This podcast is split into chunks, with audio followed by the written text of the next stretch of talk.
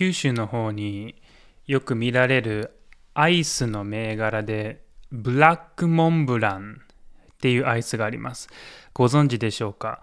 これ、九州の方にはどこでもあると思うんですけれども、割とあの他の地域でそれほど見られるものじゃないみたいで、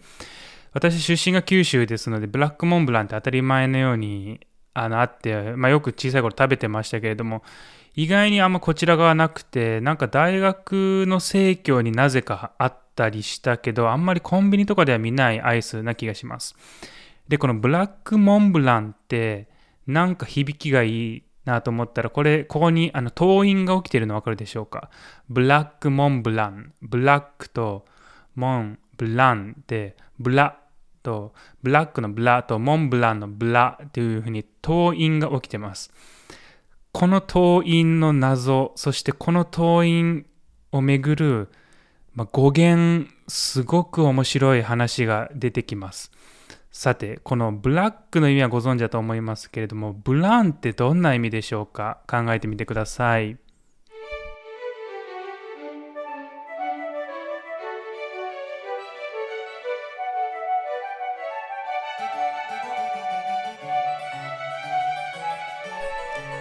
やるせな語学の英単語ワイズアップ。この番組では1日1単語、英単語を取り上げ、それにまつわる話をあれこれしています。私は現役の中学、高校の英語教員をやっているものです。本日取り上げる単語は black という単語です。9月27日、なかなか涼しくならずに、えー、通勤が大変なんですけれども、皆さんいかがお過ごしでしょうか。えー、この話はですね、もう最高に面白い話です。語源好きにはもうたまらないというか私が今年知った単語の語源でもう衝撃度1位で面白さ1位。もうこれ聞くだけでこの単語を最近も聞くだけでなんかもうテンションが上がって人に話したくなるみたいな単語なんですけれどもブラック黒っていう単語です。で最初に挙げましたブラックモンブランっていう単語のね矛盾とかすごく実は面白い話ですので、えー、本日は以下の3つのテーマで話していこうと思います。まずはですね、1つ目、先ほどと一緒のブラックモンブランの矛盾。で、2つ目、陰応祖語、ベル、輝く。3つ目、黒と白が同語源である衝撃。なぜブラックは黒なのか。以上の3つについて話していこうと思います。まず、ブラックモンブランの矛盾と言ったんですけれども、ブラックモンブランって名前的に矛盾してる名前なんですよね。あのブラックモンブランってアイスはですね中が白いバニラ系のアイスに外がチョコレートでコーティングされたようなアイスなんですけれどもなんかクランチなんかサクサクするようなちょっと小さいのがいろいろついたチョコレートなんですけれどもだから黒、外側が黒で中が白いアイスなんですよね。で、ブラックモンブランのブラックは黒で、モンブランのブランっていうのは、モンブランって今、あの、普通にモンブランっていうと、あの山の名前で、イタリアとかフランスのあのアルプスの方にある山の名前で、えっ、ー、と、固有名詞なんですけれども、文字通りの意味は、モーンってのが英語のマウンテン、フランス語ですね。モーンがマウンテン、山で、ブランっていうのは白って意味です。ブランですね。だから、ブラックモンブランっていうと、黒い白い山みたいな感じの意味ですね。文字通りだと。ここに矛盾があるんですよ。で、でも、ブラックもブラウンもどっちもブラって音を持っている。さて、これまさかっていうところなんです。本日のトピック2つ目。引用祖語、ベアル。えー、昨日までですね、ベアルっていう祖語から派生した花とか血、血液の血とかね、フラワーとか、ブラッサムとか、ブリードとか、あとは何でしたっけ？花、えー、フラワーとか、あとは、あ血、血液、ブラッドとかですね。えー、まあそういったのを紹介してたんですけど、まあ、それとは違う語源です。形と音一緒なんですけれども、同じような感じなんですけれども、ベルっていう語源、輝くという意味です。輝くみたいな意味だなって再現されてます。まあこれはま人間光はね、えーまあ、どんな時でも感知できるので、はるか古代、はるか彼方の昔に生きた人たちが何か、ね、太陽の光を見てとか、何か火を燃やしてとか、なんか眩しいとかいう時に使っていたのではないかと想定される陰陽語感です。で、このベルが音韻転換を起こして、ブレー、ブレーみたいな音になって、現代語に入ってきます。わかりやすい例で言うと、輝くでわかりやすい例で言うと、ブレイズ、炎とかの、ブレイズ、炎燃え上がっているとかですね。あとは、ブラインド、ブラインドっていうのは眩しすぎて目が見えないとか、ね、まあ、曇ってとかそういう感じになってしまいます。あと、ブロンドですね。金髪のブロンド。まあ、これも輝くというイメージからイメージしやすいですね。ブレンドっていう単語もこの語源です。ブレンドっていうのは混ざるって意味ですけど、ブレンドするのブレンドですね。混ざるって意味ですけれども、眩しいとかと関連して、境界がわからなくなるとかね、えー、混ざり合ってしまうみたいな。眩しくてとか。うん、どこからどこまでか分かんなくなるみたいな、まあ、イメージで捉えると分かりやすいかなと思います。で、ブロン、フランス語のブロンが白って意味です。ブロン。イタリア語だとビアンコ言いますね。男性系でビアンコ。イタリア語で白ワインはヴィーノ・ビアンコって言ったり、フランス語で白ワインはヴァン・ブロン、ル・ヴァン・ブロンって言ったりします。ブロンっていうのは、ラテン語系の言語に見られる白っていう意味の言葉なんですけど、これはゲルマン語由来の単語です。ゲルマン語由来のフランス語とかイタリア語もまあ割とあるんですよね。フランスってまあラテン語から派生した、だからゲルマン語系の単語はあんまりないっていうイメージは別に間違いではないんですけれども、とは言ってもやはりフランスとドイツと隣国ですし、まあ、フランスの名前が来てるフランク王国っていうえー、中世のの頃にあった王国はゲルマン民族の国ですので、それなりにやっぱフランス語にもゲルマン語系の単語ってあります。で、このブランっていうのはゲルマン語系の単語ですね。えー、ブラン、えー、英語でおなじみの例で言うと、例えばブランク、あの空白のブランク、3年間のブランクがあるとかいう時のブランクは、やはりこの白から来てます。ブランですよね。イメージしやすいですね。空白なんで白。とか、まあ、ブランケット、毛布のブランケットもこのこれの仲間です。もともとは白い布ぐらいの、小さな白い布ぐらいの意味で、ブランケットが言った。まあ、いずれにせよ、ゲルマン語系でブランっていうと白って意味を表したんですね。で、これと黒、関連しているんですよ。本日のテーマ、3つ目です。黒はなぜブラックなのか、もしくはブラックはなぜ黒なのかでもいいかもしれません。なんでだ白、もともと輝くとか意味なのになぜ黒になったか。で、これはですね、さらにこのブランクの祖語の語感からいろんな語尾がついて、ブレッグみたいな、まあ、語尾がついて、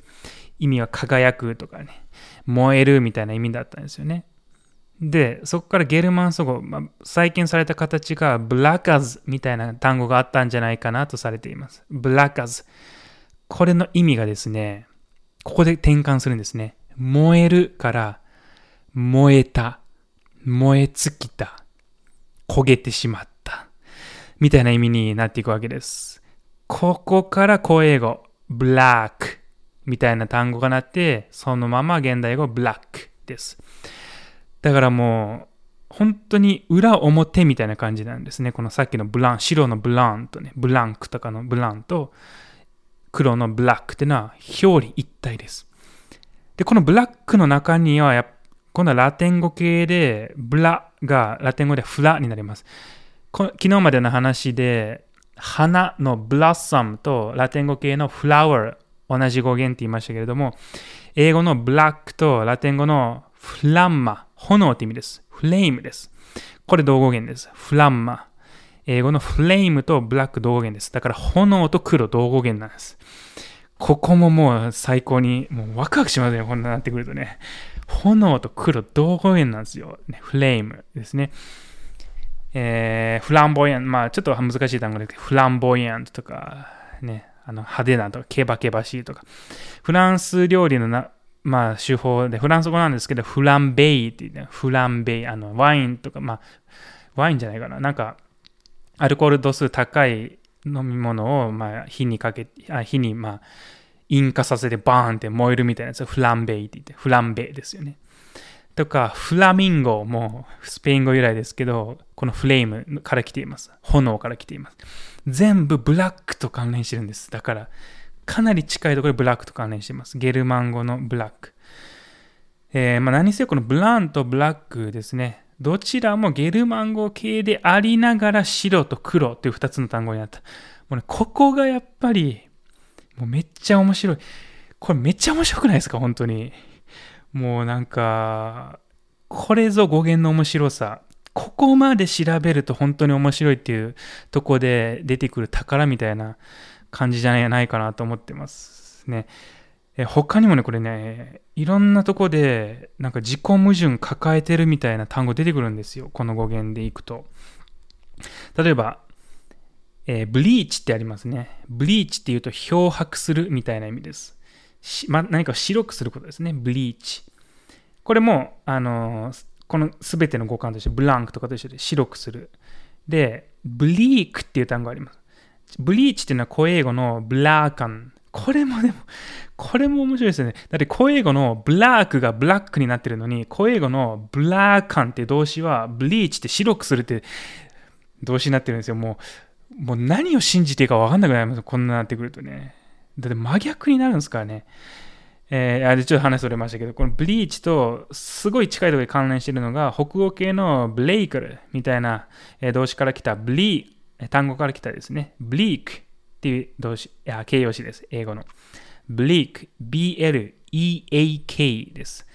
ブリークっていうと、さっきのブリーチの白い輝きから一転して形容詞です。